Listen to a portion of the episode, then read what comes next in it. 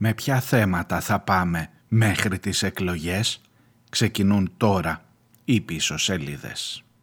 Trickster and seductress we Tub dancing on minefield every day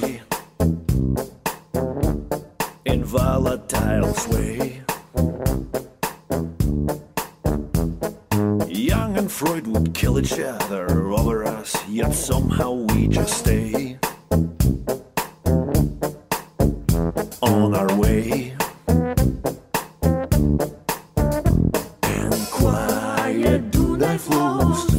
Γεια σας, καλώς ήρθατε. Καλή εβδομάδα, Δευτέρα, 23 ο Γενάρης. Άντε και τον φάγαμε. Ε, έχει βέβαια και λίγο από την ε, επόμενη.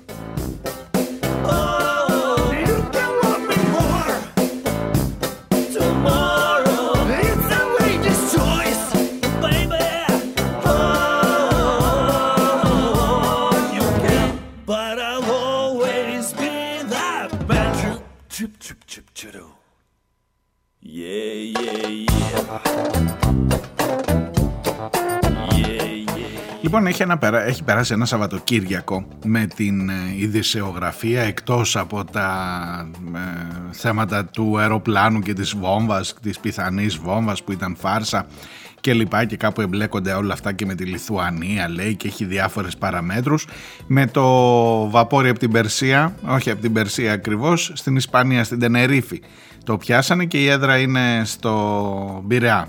Κάτι μικρές συμπτώσεις, ξέρετε τώρα. Αλλά εκτός από αυτά τα, πώς να τα ονομάσω έτσι, τα του αστυνομικό, ε, αστυνομικού ας το πούμε έτσι, δελτίου, ε, έχει μία πολιτική αντιπαράθεση που δείχνει, δείχνει έτσι σαν τροχιοδεικτικά πυρά που λέγαμε στο στρατό, δείχνει λιγάκι πώς θα κινηθούμε μέχρι τις εκλογές. Και επ' αυτού λιγάκι σήμερα θα ήθελα να σας ενοχλήσω, να ξέρετε τι θα περιμένετε. Θυμάστε εκείνη την εκπομπή παλιά στην ΕΡΤ που ήταν ένα κοριτσάκι που έφτανε με το ποδήλατο που έλεγε για να δούμε τι θα δούμε. Κάπως έτσι το έχω σκεφτεί για σήμερα, αν έχετε όρεξη να κάνουμε παρέα, να δούμε πώς θα πάμε μέχρι τις εκλογές, με ποιου είδους θέματα, θα, σε ποιου είδους θέματα θα ποντάρει τουλάχιστον ο δικοματισμός.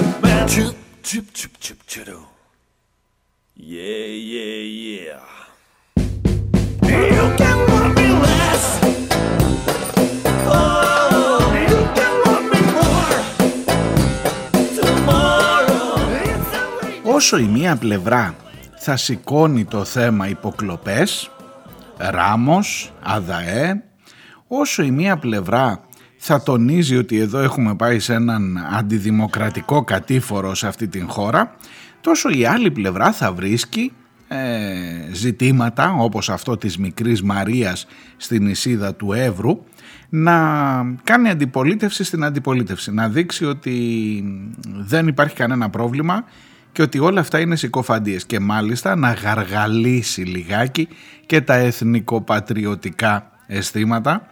Μάλιστα για την ε, πρόβλεψη των εκλογών για τις 9 ε, Απριλίου, εκεί, εκεί φαίνεται ότι κάθεται το, το πράγμα. Ε, δεν είναι είδηση να σας πω το που φαίνεται. Όταν θα το μάθουμε το μην τρελαινόμαστε τώρα πότε και αυτό, μια εβδομάδα μπρος, μια εβδομάδα πίσω, αλλά φαίνεται ότι πηγαίνει για εκεί. Παίζει ρόλο λέει στην, στο ότι έχει αποφασίσει ο Πρωθυπουργός ότι μάλλον εκεί θα είναι, ότι είναι κοντά και στην 25η Μαρτίου, που στην 25η Μαρτίου μας σηκώνεται λίγο το εθνικό αυτό το φρόνημα και θα πετάξουν και τα ραφάλα από πάνω, θα γίνει και ο χαμός και οι παρελάσεις και το αυτό και λοιπά και καταλαβαίνετε ότι είναι καλή, καλό timing αυτό για να ε, έχεις έτσι ζεστούς τους, ε, πώς να το πω, τους ε, πατρίδες αυτής εδώ της χώρας που ξέρετε δεν ανέχονται μίγα στο σπάθι τους.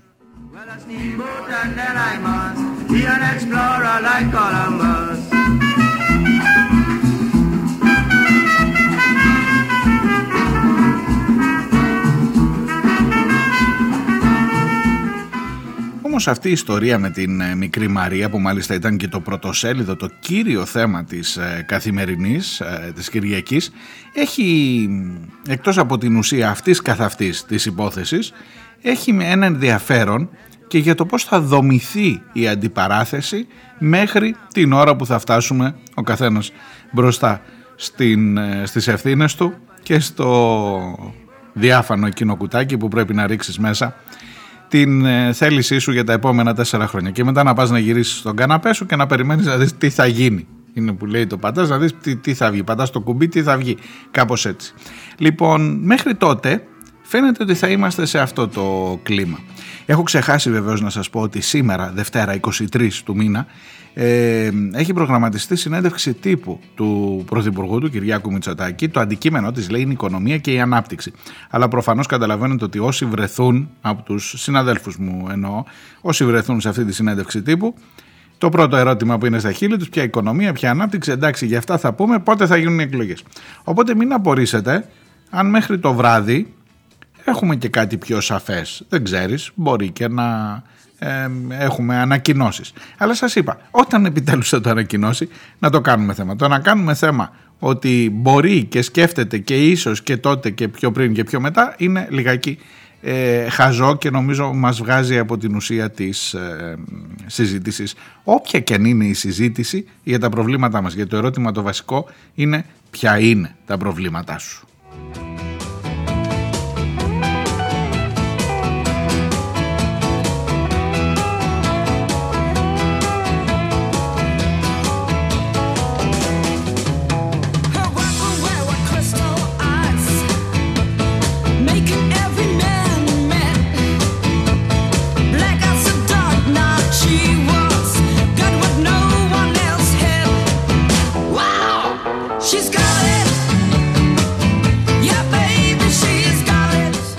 Εγώ είμαι ο Μάριος Διονέλης, η εκπομπή που ακούτε λέγεται πίσω σελίδες, ε, πίσω σελίδες.gr είναι το site της ε, εκπομπής, αυτές τις μέρες είναι λιγάκι σε ανακατασκευή, αλλά λειτουργούν οι βασικές, υπάρχουν οι βασικές λειτουργίες, παραμένουν, που μπορείτε δηλαδή να πατήσετε, να στείλετε το μήνυμά σας, να τα συζητήσουμε εδώ ό,τι θέλετε, ε, είτε μέσω email, είτε μέσω του messenger, είτε να σχολιάσετε από κάτω από κάθε εκπομπή, τα είπα όλα.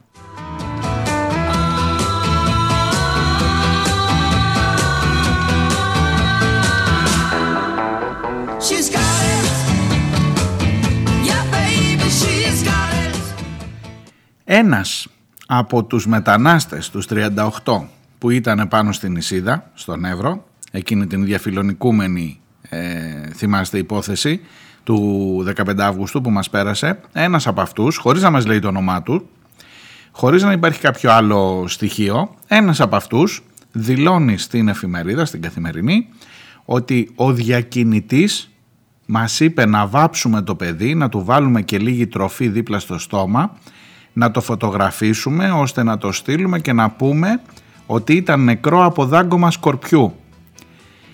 Και αυτό είναι το πρώτο θέμα της εφημερίδας, της καθημερινής.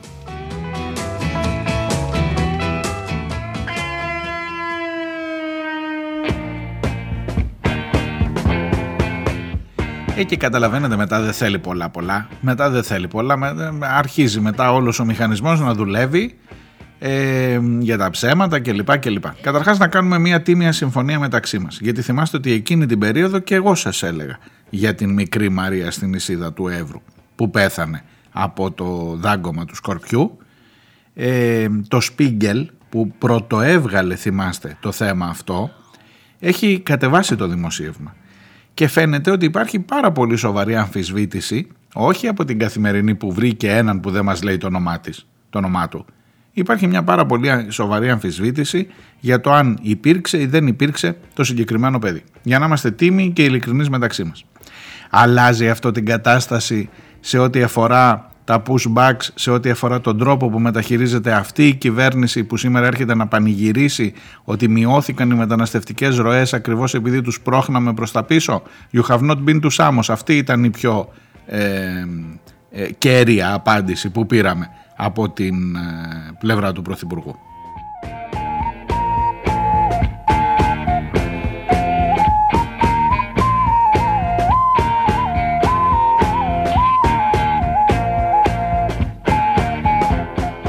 Και εν πάση περιπτώσει αν δεν υπήρχε η Μαρία υπάρχουν δεκάδες παιδιά, μπορώ να σας μιλήσω, σας έχω ήδη μιλήσει για την Λοζίν στα Χανιά, τεσσάρων χρονών, όπου όχι μόνο υπήρξε, αλλά υπάρχει και το μνήμα του παιδιού αυτού στο νεκροταφείο των Χανίων.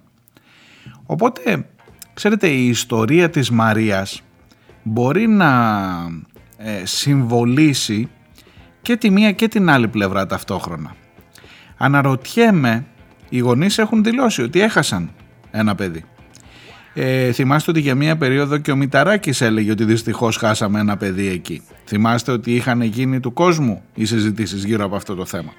Εγώ λέω αν θέλετε να μην μπούμε στη διαδικασία υπήρξε ή μάλλον θέλετε να σας πω κάτι. Ας πούμε ότι δεν υπήρξε. Για να είναι ευχαριστημένος και όλος αυτός ο συρφετός που πάνω στην υπόθεση των 38 και του ψέματος της Μαρίας, το λέω με επιφύλαξη γιατί δεν έχω πληροφορίες. Βλέπω όμως ότι όσοι ε, διακίνησαν αυτή την πληροφορία, τουλάχιστον στην αρχή της, φαίνεται ότι το έχουν πάρει πίσω. Το Spiegel ζήτησε συγγνώμη, έχει κατεβάσει το άρθρο, είπε ότι δεν έχουμε τις αποδείξεις για το ότι υπήρξε αυτό το παιδί, ειδικά ως νεκρό παιδί, ότι δεν βρήκαμε πού έχει ταφεί γιατί λέγανε ότι το είχαν θάψει εκεί πάνω στην ε, νησίδα και εν πάση περιπτώσει ότι αυτή η ιστορία ήταν λίγο σκοτεινή, ας την πω έτσι, σε ό,τι αφορά το παιδί. Υπήρξαν ή δεν υπήρξαν οι πρόσφυγες που τους αφήσαμε τόσες μέρες στην νησίδα. Προφανέστατα νομίζω δεν θα χρειαστεί καν να μπούμε σε αυτή τη συζήτηση.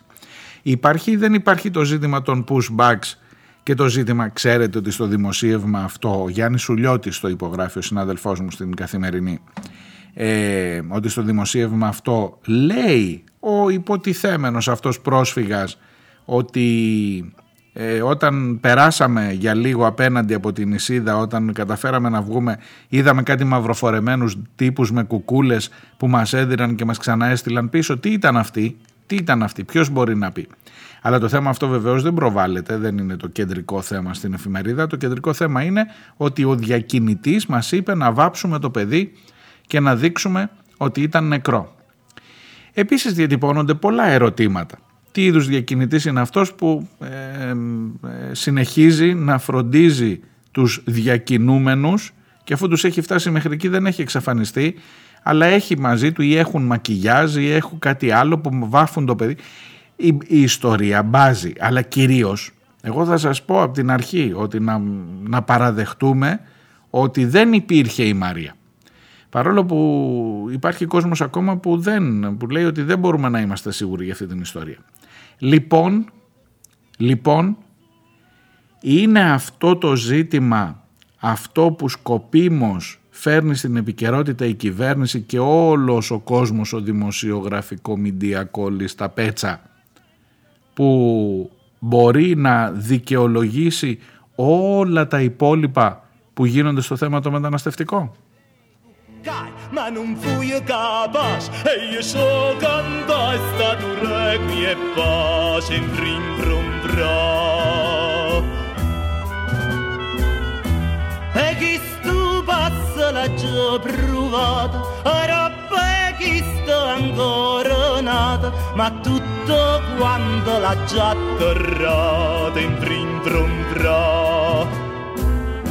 Amore, udostamiendo Mas anzaspannirchanulamiendo Nisciunellor ma lasaianiendo In vrim vrom vram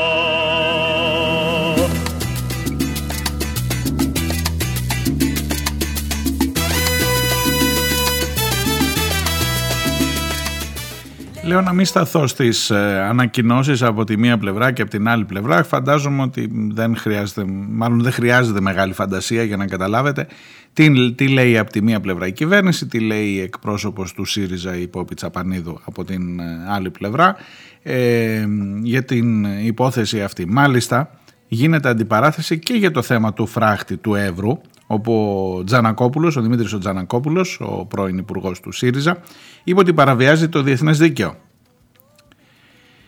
Μισό λεπτό τώρα. Ακούστε τώρα να δείτε πού έχουμε πέσει, πώς είναι ακριβώς τα πράγματα.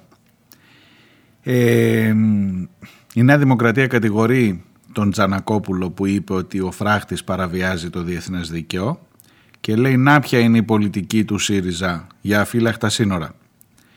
Εν τω μεταξύ τον φράχτη στο Νεύρο ο ΣΥΡΙΖΑ τον διατήρησε. Θυμάστε ότι έλεγε ότι είναι εκτός τόπου και χρόνου έλεγε ο ΣΥΡΙΖΑ ο, ο Τσίπρας όταν αναφερόταν σε αυτούς που λένε ότι δεν πρέπει να υπάρχει φράχτης. Τώρα ο Τζανακόπουλος λέει ότι ο φράχτης παραβιάζει το διεθνές δίκαιο ο ΣΥΡΙΖΑ κράτησε το φράχτη, αλλά η Νέα Δημοκρατία με αφορμή τη δήλωση του Τζανακόπουλου λέει να ποιοι είναι αυτοί που θέλουν να ρίξουν το φράχτη και να μας αφήσουν απροστάτευτους κλπ. Βγάλε άκρη, αν μπορείς.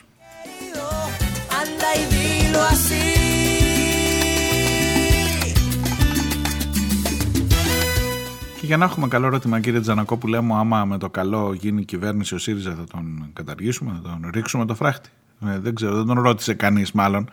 Αλλά αν, είναι, αν παραβιάζει το διεθνές δίκαιο δεν πρέπει να προσαρμοστούμε με το διεθνές δίκαιο. Όχι, όχι, όχι, δεν θέλω. Έτσι απλά ρωτάω, ρωτάω. Μήπως τυχόν.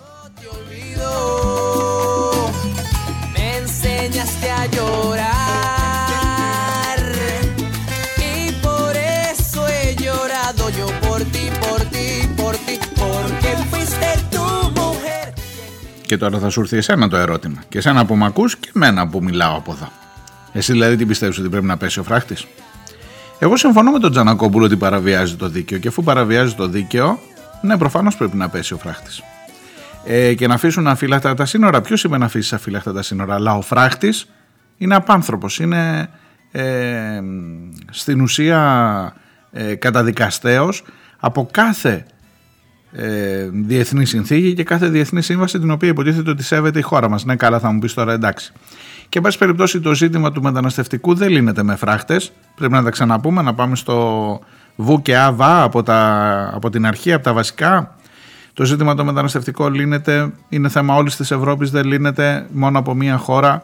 Ναι, αλλά μέχρι να το πάρει η Ευρώπη απόφαση, εσύ πρέπει να προφυλαχθείς να μην μπουν όλοι μέσα. Μάλιστα. Οπότε φτιάχνεις φράχτη. Οπότε παραβιάζεις τις διεθνείς συνθήκες. Οπότε έρχεται ο άλλος και σου λέει παραβιάζεις τις συνθήκες. Ο άλλος του λέει να που θέλεις να το κάνεις ξεφραγό αμπέλι.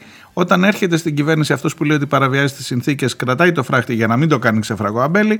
Και ο άλλος του λέει εγώ θα τα έκανα καλύτερα. Και πάμε έτσι. Έτσι θα προχωράει η ζωή μας, παιδιά. Έτσι θα προχωράει και η δική μας ζωή και των μεταναστών. Αυτό είναι, αυτή είναι η μοίρα από ό,τι φαίνεται. Δεν αλλάζει το πράγμα, γιατί είναι και ο νοικοκυρέος αυτός που σου έλεγα ότι θα πάει στην παρέλαση στην 25η Μαρτίου. Που λέει, να και τα ραφάλ, μορενάκια οι φράχτες, μορενάκια να μην μας έρθουν εισβολείς, μόνο να μην έρθει παιδιά εκείνη η ώρα το χειμώνα που πρέπει να πάμε να μαζέψουμε τις ελιές, ε. Μόνο να μην έρθει εκείνη η ώρα. Γιατί μετά γυρνάει ανάποδα το παιχνίδι. Και δεν μας φέρνετε ξένους και δεν κάνετε συμβάσεις να έρθουν ξένοι εργάτες και δεν έχουμε εργατικά χέρια και να τώρα που έχει βεντέμα και άσε σου λέω δεν σε πιάνω πουθενά. Πουθενά δεν σε πιάνω παιδί μου. Και τελικά, και τελικά, πού μπορεί να αποκρισταλωθεί όλο αυτό και να κάνουμε μία συζήτηση πάνω στο υπάρχον ή στο αμφισβητούμενο ή στο εν πάση περιπτώσει άφαντο ε, πτώμα ε, της μικρής Μαρίας. Ε, και γι' αυτό είμαστε καταδικασμένοι. Να κάνουμε τέτοιου είδους συζητήσεις και τέτοιου είδους αντιπαράθεση κυρίως για τις εντυπώσεις.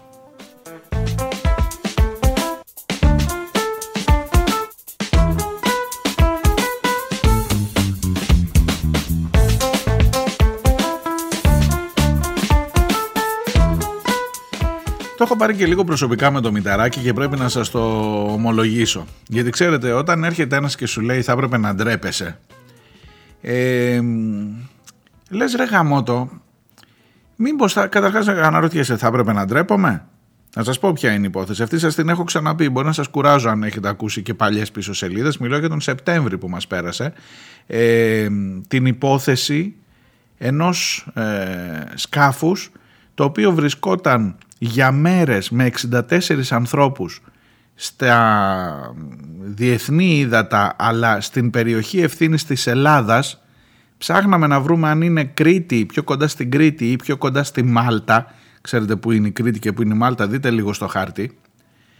Ήταν σαφώς πιο κοντά στην Κρήτη από ένα σημείο και μετά μάλιστα δεν ήταν καν αμφισβητούμενο. Η οργάνωση Alarm Phone είχαν βγάλει του κόσμου τις προειδοποιήσεις και είχαν ζητήσει την άμεση παρέμβαση των ελληνικών αρχών τελικά, τελικά αφού ε, πλησίασε ένα πλοίο και είδε ότι οι άνθρωποι αργοπέθαιναν μέσα γιατί είχαν πάθει ασυτεία τότε δέησε ο κύριος Μηταράκης και ο κύριος Πλακιωτάκης να μπουν σε μια διαδικασία για την διάσωση και φυσικά δεν προλάβαν να διασώσουν το παιδί αυτό.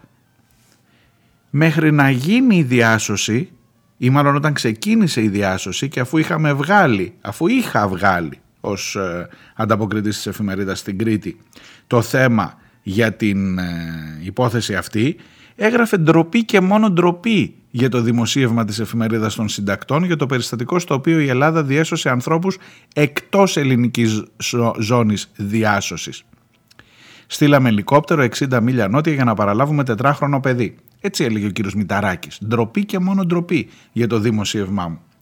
Όταν βγήκαν οι alarm phone και δείξανε ότι το στίγμα ήταν μέσα στην ελληνική ζώνη διάσωσης και ότι αργήσαν επί 3-24 ώρα τουλάχιστον να πάνε να σώσουν το παιδί και όταν το παιδί τελικά πέθανε στο νοσοκομείο των Χανίων γιατί δεν το προλάβανε, μετά έκανε μούγκα ο κύριος Μηταράκης.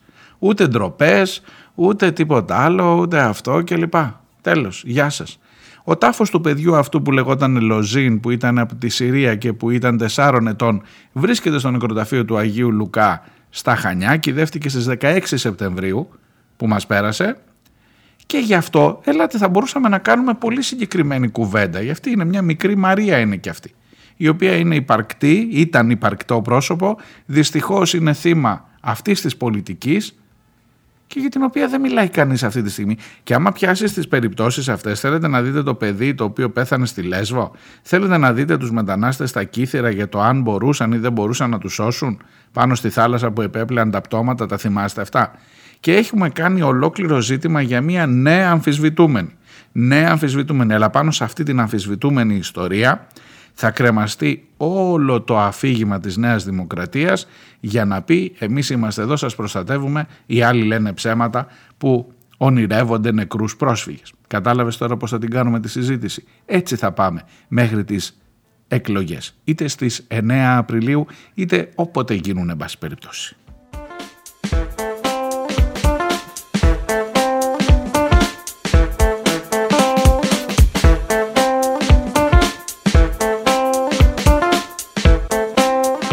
Θα μου πεις και εσύ τώρα με ποιον πας να αντιπαρατεθείς. Με ποιον πας να αντιπαρατεθείς. Με τον τύπο που βάζει τους υπαλλήλους να τον κάνουν μπάλα στα χριστουγεννιάτικα δέντρα. Με τον τύπο που παίζει στο σύριαλ του Αντένα. Ή με τον τύπο που κάνει φιέστες και λέει για τους εισβολείς και λοιπά που τους αποτρέψαμε και λοιπά και όλα αυτά και κατάργησε το πρόγραμμα Εστία το οποίο ήταν το πιο ε, επιτυχημένο και είχε με τον πιο ανώδυνο τρόπο καταφέρει να φιλοξενεί ανθρώπους εδώ χωρίς να ανοίγει μύτη. Σε σπίτια, σε διαμερίσματα, ε, στα σχολεία, δίπλα μαζί με τα παιδιά μας, χωρίς να υπάρχει πρόβλημα και αντιμετωπίζοντας ένα μεγάλο βαθμό ναι από την περίοδο του ΣΥΡΙΖΑ ξεκίνησε το πρόγραμμα Εστία και καλώς ξεκίνησε με πρωτοβουλία της ΥΠΑ της Αρμοστίας για, του, για τους πρόσφυγες.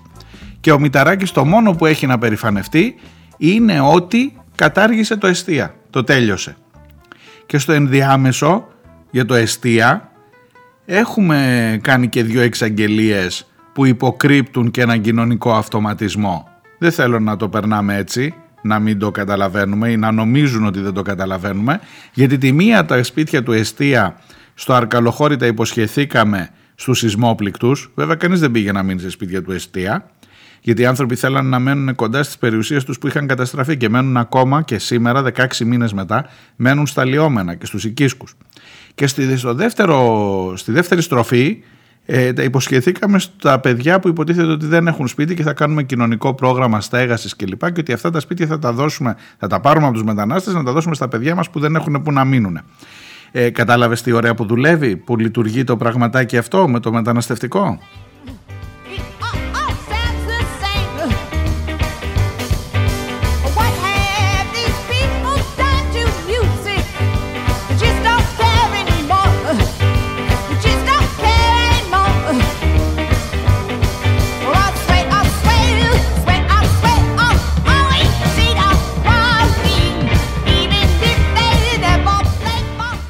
Σύμφωνα με τη διάγνωση των γιατρών στο νοσοκομείο των Χανίων, το παιδί η Λοζίν, η τετράχρονη, είχε πεθάνει από ασυτεία και από αφυδάτωση. Και υπήρχε και άλλο ένα θύμα από αυτή την ε, υπόθεση των 64, καθώς η μία ε, γυναίκα, μία από τις γυναίκες που επέβαιναν, παλαιστινιακής καταγωγής, ήταν έγκυος στον 8ο μήνα και λόγω της αφιδάτωσης επίσης και της ασυτείας ε, σώθηκε με δική της ζωή αλλά δεν κατάφερε να κρατήσει το παιδί της. Και αυτό το έμβριο μαζί με την Λοζίν θαύτηκαν. Ξέρω ότι δεν σας λέω ευχάριστα πράγματα. Δεν περιμένετε να σας πω ευχάριστα πράγματα στο νεκροταφείο εκεί στον Άγιο Λουκά στα Χανιά. Διάλειμμα και έρχομαι.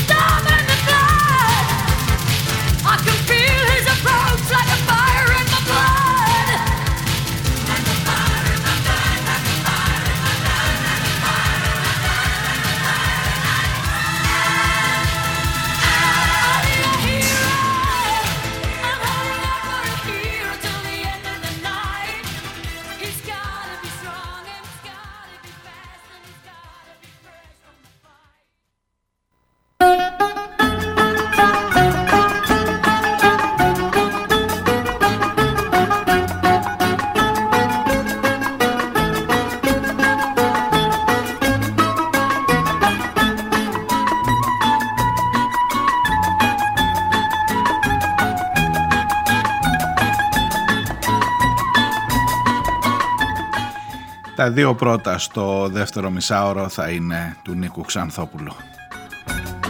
Όποιος ξέρει ξενιτιά τι πάει να πει. Όποιος είδε τους καημούς της με τα μάτια του. Δεν θα πάταγε ποτέ σε ξένη γη για να φάει τη ζωή του και τα νιάτα του.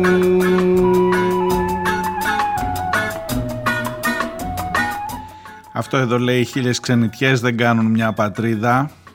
Ε, αναρωτιέμαι την ώρα που διαβάζω τις ανακοινώσεις των κομμάτων και της κυβέρνησης για τον Ξανθόπουλο.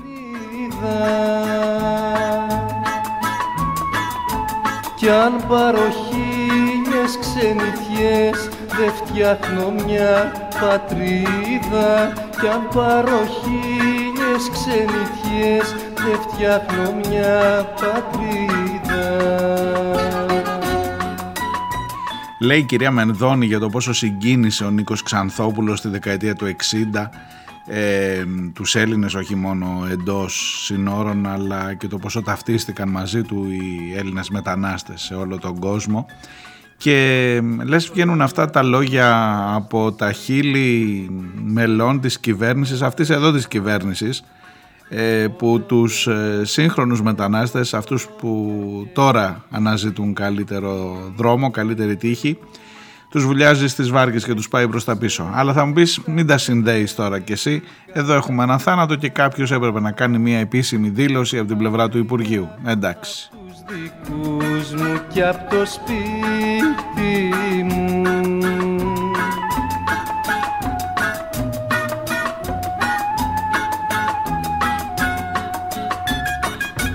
Δεν θέλω άλλες προκοπές τύχη μου την είδα. Κι αν πάρω χίλιες ξενιτιές Δεν φτιάχνω μια πατρίδα. Κι αν πάρω χίλιες ξενιτιές Δεν φτιάχνω μια πατρίδα Στο θέατρο λέει η κυρία Μενδώνη που πρωταγωνίστησε τον υποστήριζαν οι στιβαρές θεατρικές ρίζες του. Πώς δεν είπε ε, ηθοποιός, υποκριτής, υποκριτική;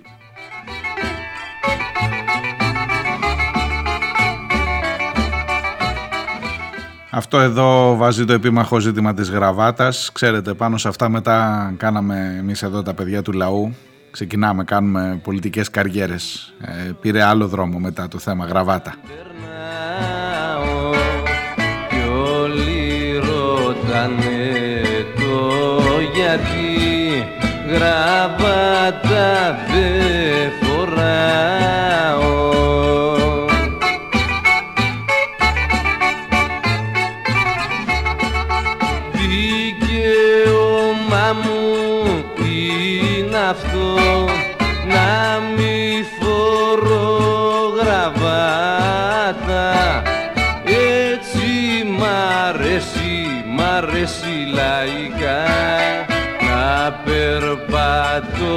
στη στράτα.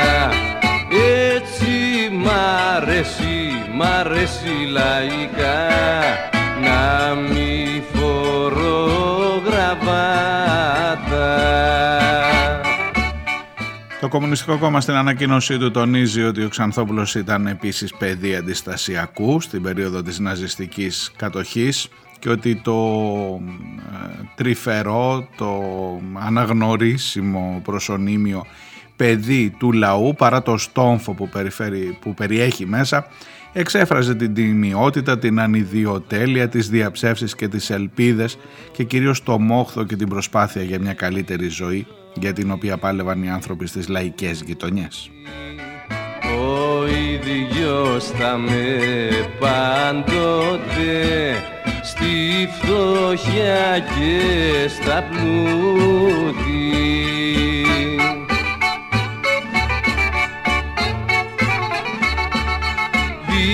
Δικαίωμα μου είναι αυτό να μη φορογραβάτα. έτσι μ' αρέσει, μ' αρέσει λαϊκά να περπατώ στη στράτα. Έτσι μ' αρέσει, μ' αρέσει λαϊκά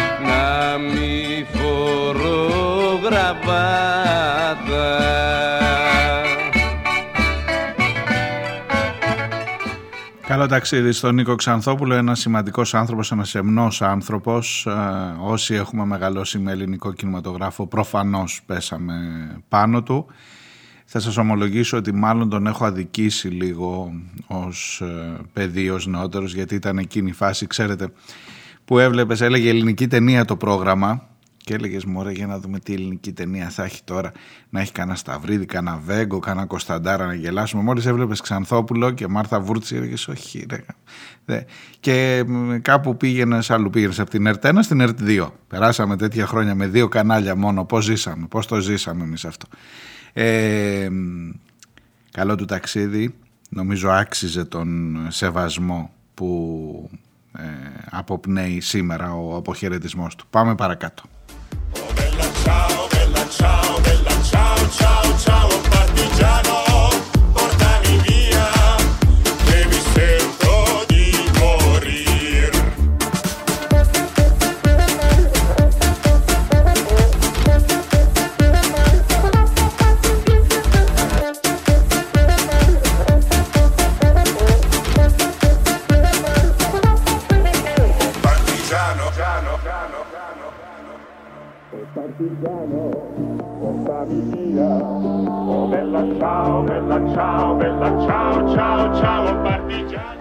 Ακούτε πίσω σελίδες. Είμαι ο Μάριος Διονέλης. Είμαστε στην Δευτέρα, 23 του Γενάρη. Σας λέω ξανά ότι σήμερα ενδεχομένως από την συνέντευξη του Κυριακού Μητσοτάκη για τα της οικονομίας ίσως να έχουμε εξελίξεις σε ό,τι αφορά το θέμα το εκλογικό.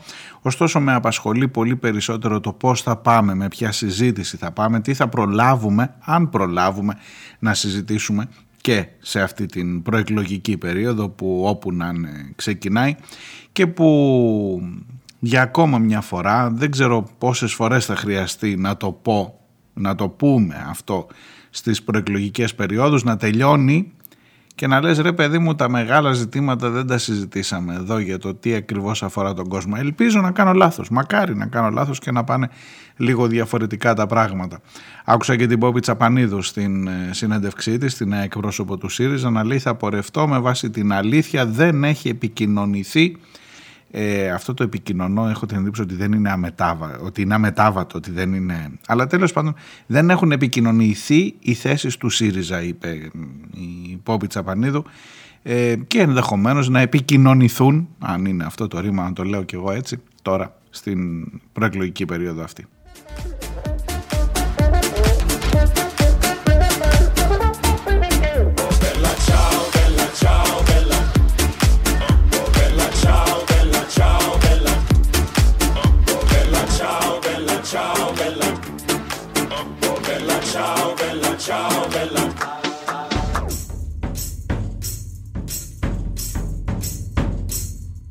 Πηγαίνω από νωρίς τα μηνύματά σας γιατί προσπαθώ να τα προλάβω όλα. Είναι πλέον αρκετά. Αυτό είναι θετικό βεβαίως για τις πίσω σελίδες αλλά δυστυχώς ε, δεν τα καταφέρνω να τα βάζω όλα στην, ε, στις εκπομπές τουλάχιστον να διαβάζονται.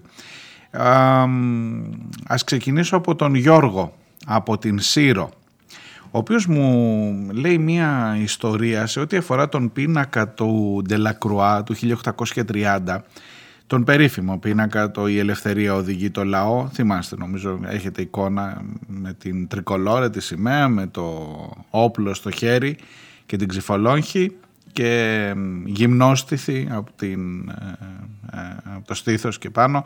Νομίζω είναι ε, ο πιο χαρακτηριστικός πίνακας νομίζω της, τον, της Γαλλίας, της γαλλικής ιστορίας εν πάση περιπτώσει.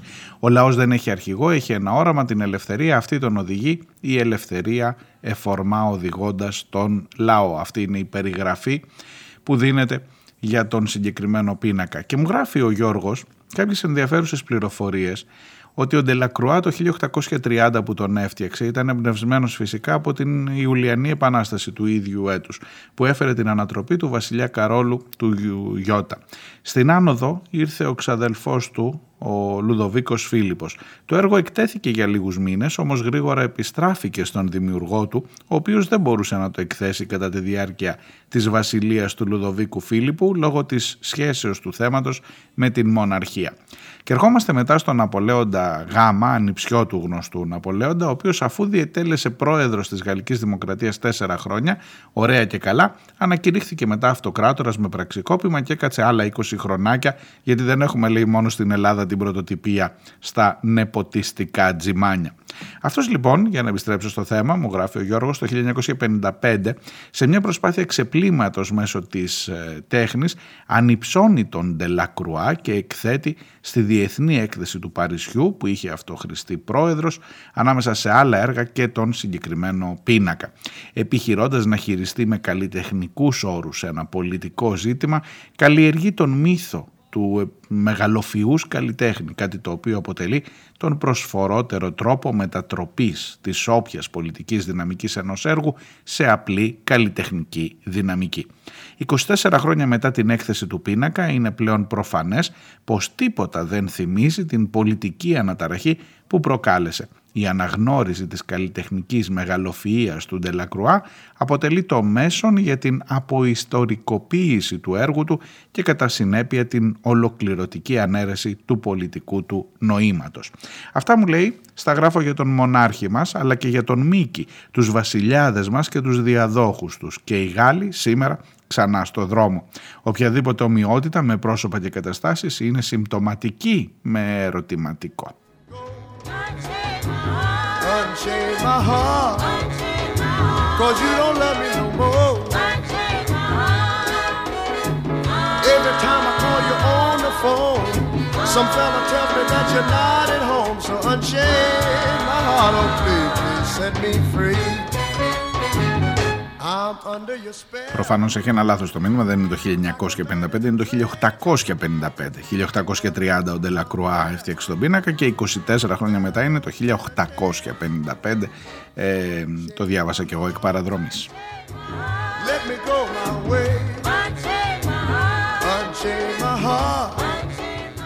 Και οι φράσεις για τον Τελακρουά είναι από το βιβλίο «Καλλιτέχνης ως ιστορικό υποκείμενο» του Νίκου Δασκαλοθανάση. Εκεί αναφέρεται ο φίλος ο Γιώργος από την Σύρο.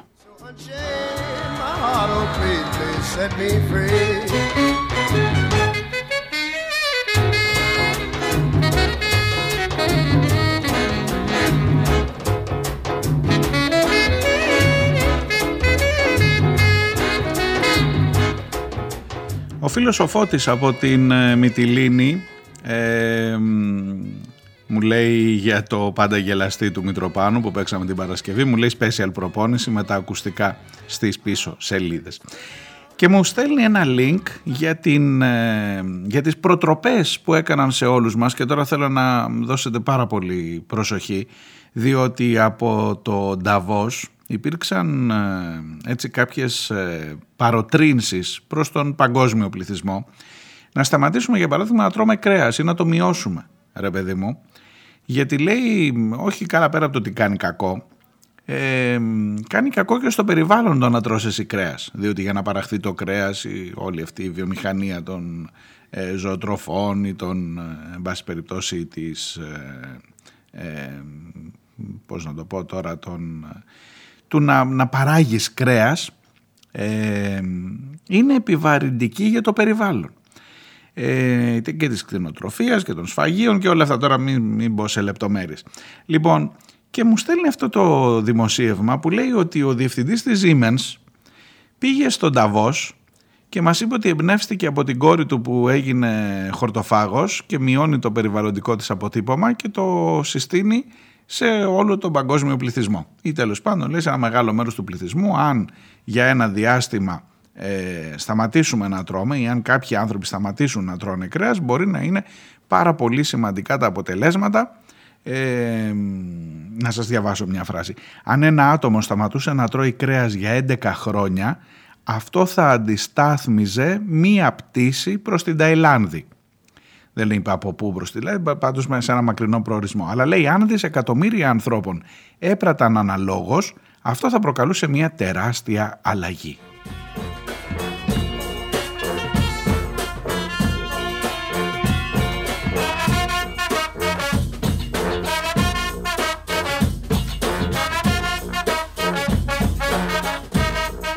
Αυτός είναι ο κύριος Jim Hageman Sabe, ο οποίος είναι ο πρόεδρος της Siemens και έχει και διάφορες άλλες ε, ιδιότητες. Είναι στο Διοικητικό Συμβούλιο του Παγκόσμιου Οικονομικού Φόρουμ, είναι επίκουρος καθηγητής σε διάφορα, τέλος πάντων στο Business School της Κοπενχάγης κλπ.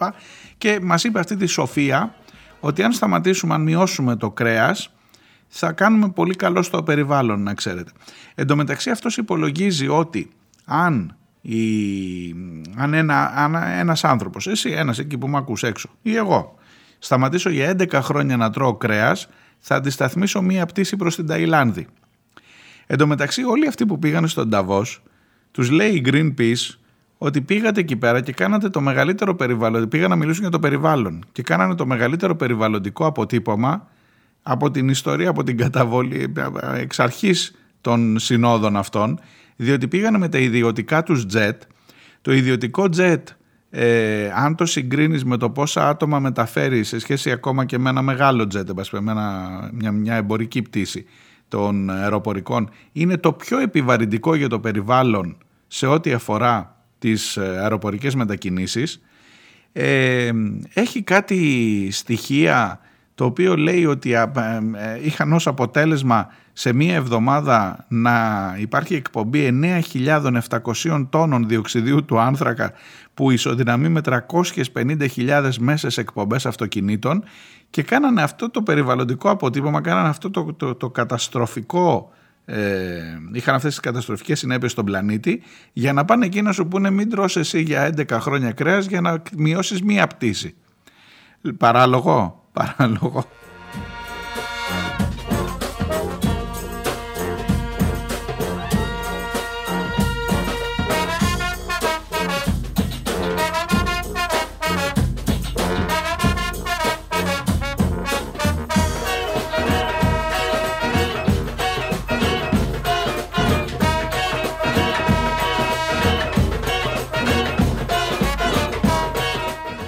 τω μεταξύ λέει η Greenpeace το 80% του παγκόσμιου πληθυσμού που υποφέρει από τις συνέπειες των κλιματικά επιβλαβών αεροπορικών εκπομπών δεν έχει πετάξει ποτέ.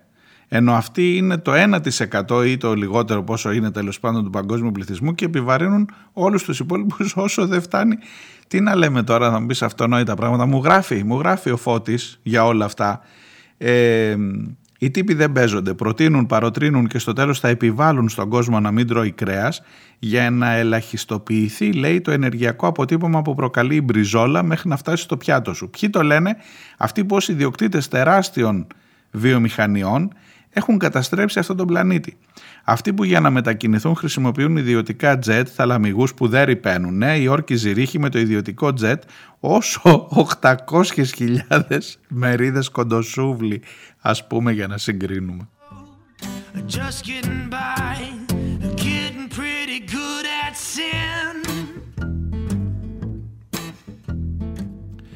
Αλήθεια μου λέει ο όταν είναι να συγκεντρωθούν για να αποφασίσουν για την πείνα και τη δυστυχία και τους λοιμούς γενικά, γιατί πάντα στην Ελβετία και στον Ταβός, γιατί δεν πάνε στην Αφρική κάπου να δουν την πείνα από κοντά;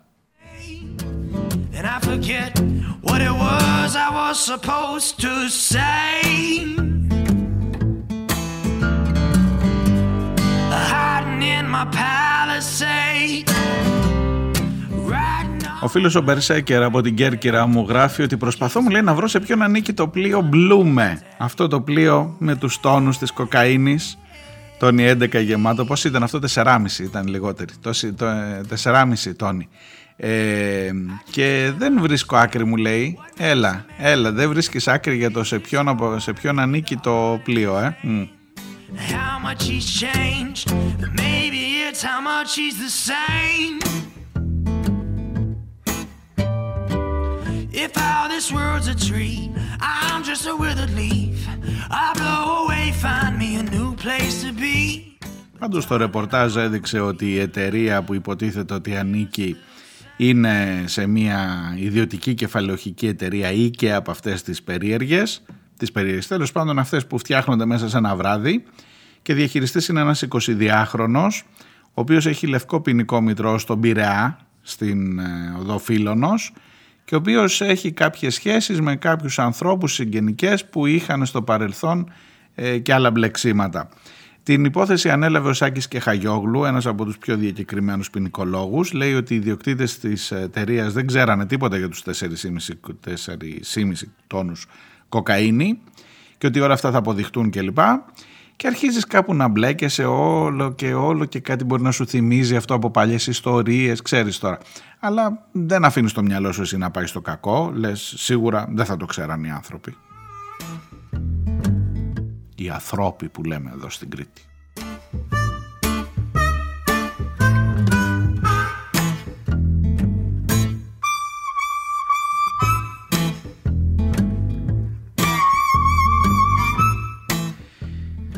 Την καλημέρα μου στη Βάσο ε, για, την, για τα καλά της λόγια. Ευχαριστώ για το κακουργείο δικείο που ακούστηκε της ε, Σανταρόζα από το δίσκο του Βασίλη Νικολαίδη το, την Παρασκευή. Ε, ο φίλος ο Αντώνης από την αρχαία Ολυμπία μου στέλνει ένα βίντεο ε, για, σε, που, έχει να κάνει με την ε, υπόθεση των εμβολίων. Αυτό υποτίθεται ότι έχουμε ξεμπερδέψει αυτή την κουβέντα, όχι ακόμα. Ε. Ε, είναι κάπου που κινείται σε ένα δρόμο μπουρλά και τον έχουν πιάσει δύο δημοσιογράφοι και τον ρωτάνε γιατί ενώ υποσχεθήκατε ότι με το εμβόλιο δεν θα κολλάει ο κόσμος κορονοϊό, τελικά γιατί εξαπατήσατε όλο τον πληθυσμό, τον παγκόσμιο και γιατί αν νιώθετε ότι πρέπει να απολογηθείτε και αυτό και ο Μπουρλά φυσικά δεν απαντά. Ο Μπουρλά είναι ο της Pfizer, ο Σαλονικιός ξέρετε. Ο άνθρωπος που έγινε με την πανδημία, ξέρω εγώ καμιά εκατοστή φορά πιο πλούσιος από ό,τι ήταν. Λοιπόν, έχω την εντύπωση όμως Αντώνη, χωρίς να παραγνωρίζω ότι το θέμα των φαρμακοβιομηχανιών είναι ένα ζήτημα που έχει πάρα πολλά λεφτά, Αλήθεια με τα φάρμακα εξομαλύνθηκε η κατάσταση. Εντάξει, τα κρυβίναμε όλα. Για να είναι κάποιο ακόμα που δεν έχει ακριβήνει και δεν θα το βρίσκουμε μέχρι να ακριβήνει. Κλείνω παρένθεση. Μου λες ότι με έχει προβληματίσει αυτός ο τύπος ε, για τον Μπουρλά προφανώς. Θα σου πω ότι ακόμα και αν τα, τα κέρδη είναι πάρα πολλά, επειδή μέσα αυτή η συζήτηση και το βίντεο που μου στέλνεις έχει την αμφισβήτηση για το αν είναι ή δεν είναι καλό το εμβόλιο, εγώ λέω σε αυτή τη συζήτηση να σταματήσουμε να μπαίνουμε. Διότι πλέον έχεις ένα εμβόλιο, ε, ούτε με το εμβόλιο της γρήπης σου έχουν υποσχεθεί ποτέ ότι δεν θα κολλήσεις γρήπη. Απλά θα την κολλήσεις πιο ήπια. Οπότε νομίζω ότι η συζήτηση έτσι όπως τουλάχιστον την κάνουν εκεί οι δημοσιογράφοι αυτοί, δεν τους ξέρω ποιοι είναι αυτοί με τα μικρόφωνα που ρωτάνε, ε, νομίζω ότι είναι λάθος ως κουβέντα. Αλλά ξέρεις ανοίγουμε πάρα πολύ μεγάλη, νομίζω έχουμε φύγει από αυτό πια για το αν είναι ή δεν είναι τα εμβόλια καλά ε, και έχουμε πάει σε μια συζήτηση για το πώς θα μπορέσουμε να ελέγξουμε όλο αυτό το πράγμα που πάλι είναι εδώ, ο κορονοϊός πάλι είναι εδώ, πάλι έχεις νεκρούς. Πάλι είσαι το 35.000 ένα νούμερο που μας τυχιώνει. Έχω την αίσθηση όμως ότι χωρίς τα εμβόλια θα ήταν πάρα μα πάρα πάρα πολύ μεγαλύτερα τα νούμερα αυτά. Και λέω να μην μπούμε σοβαρά σοβαρά σε αυτή την κουβέντα. Ελπίζω να μην σε απογοητεύω γι' αυτό.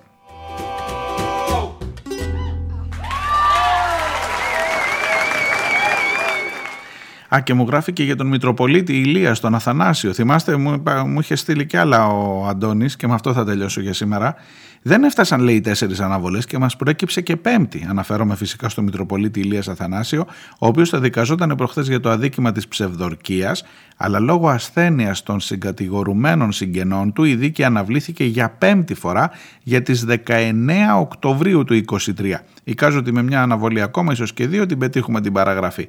Βλέπεις στη χώρα μας η δικαιοσύνη είναι τόσο τυφλή, όσο και ο Φωτόπουλος στην κάλπη Κιλίρα, εξαιρετική ταινία. Σε ευχαριστώ πολύ Αντώνη. Λοιπόν αυτά για σήμερα. Να είστε καλά. Θα τα πούμε αύριο και φυσικά να προσέχετε. Γεια χαρά.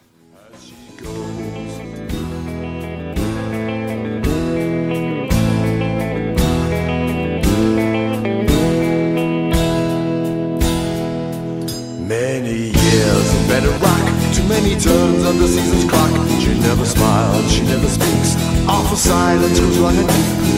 Ghostlight and candlelight show her the way. On with the dawn of the day, as they say. Stay with her, lay with her, carry her high. Swear her allegiance to things you can't hide. She will find us again.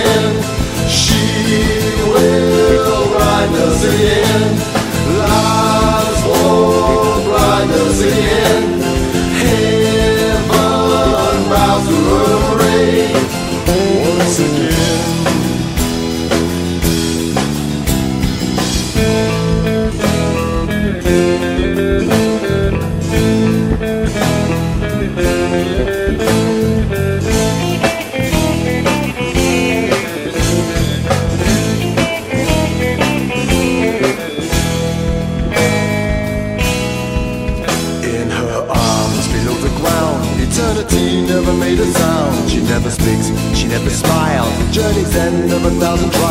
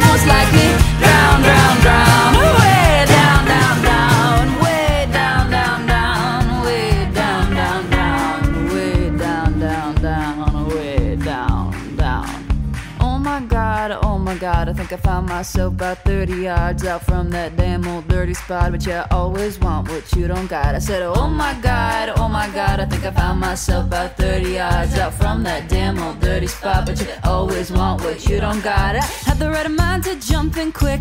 I don't got a choice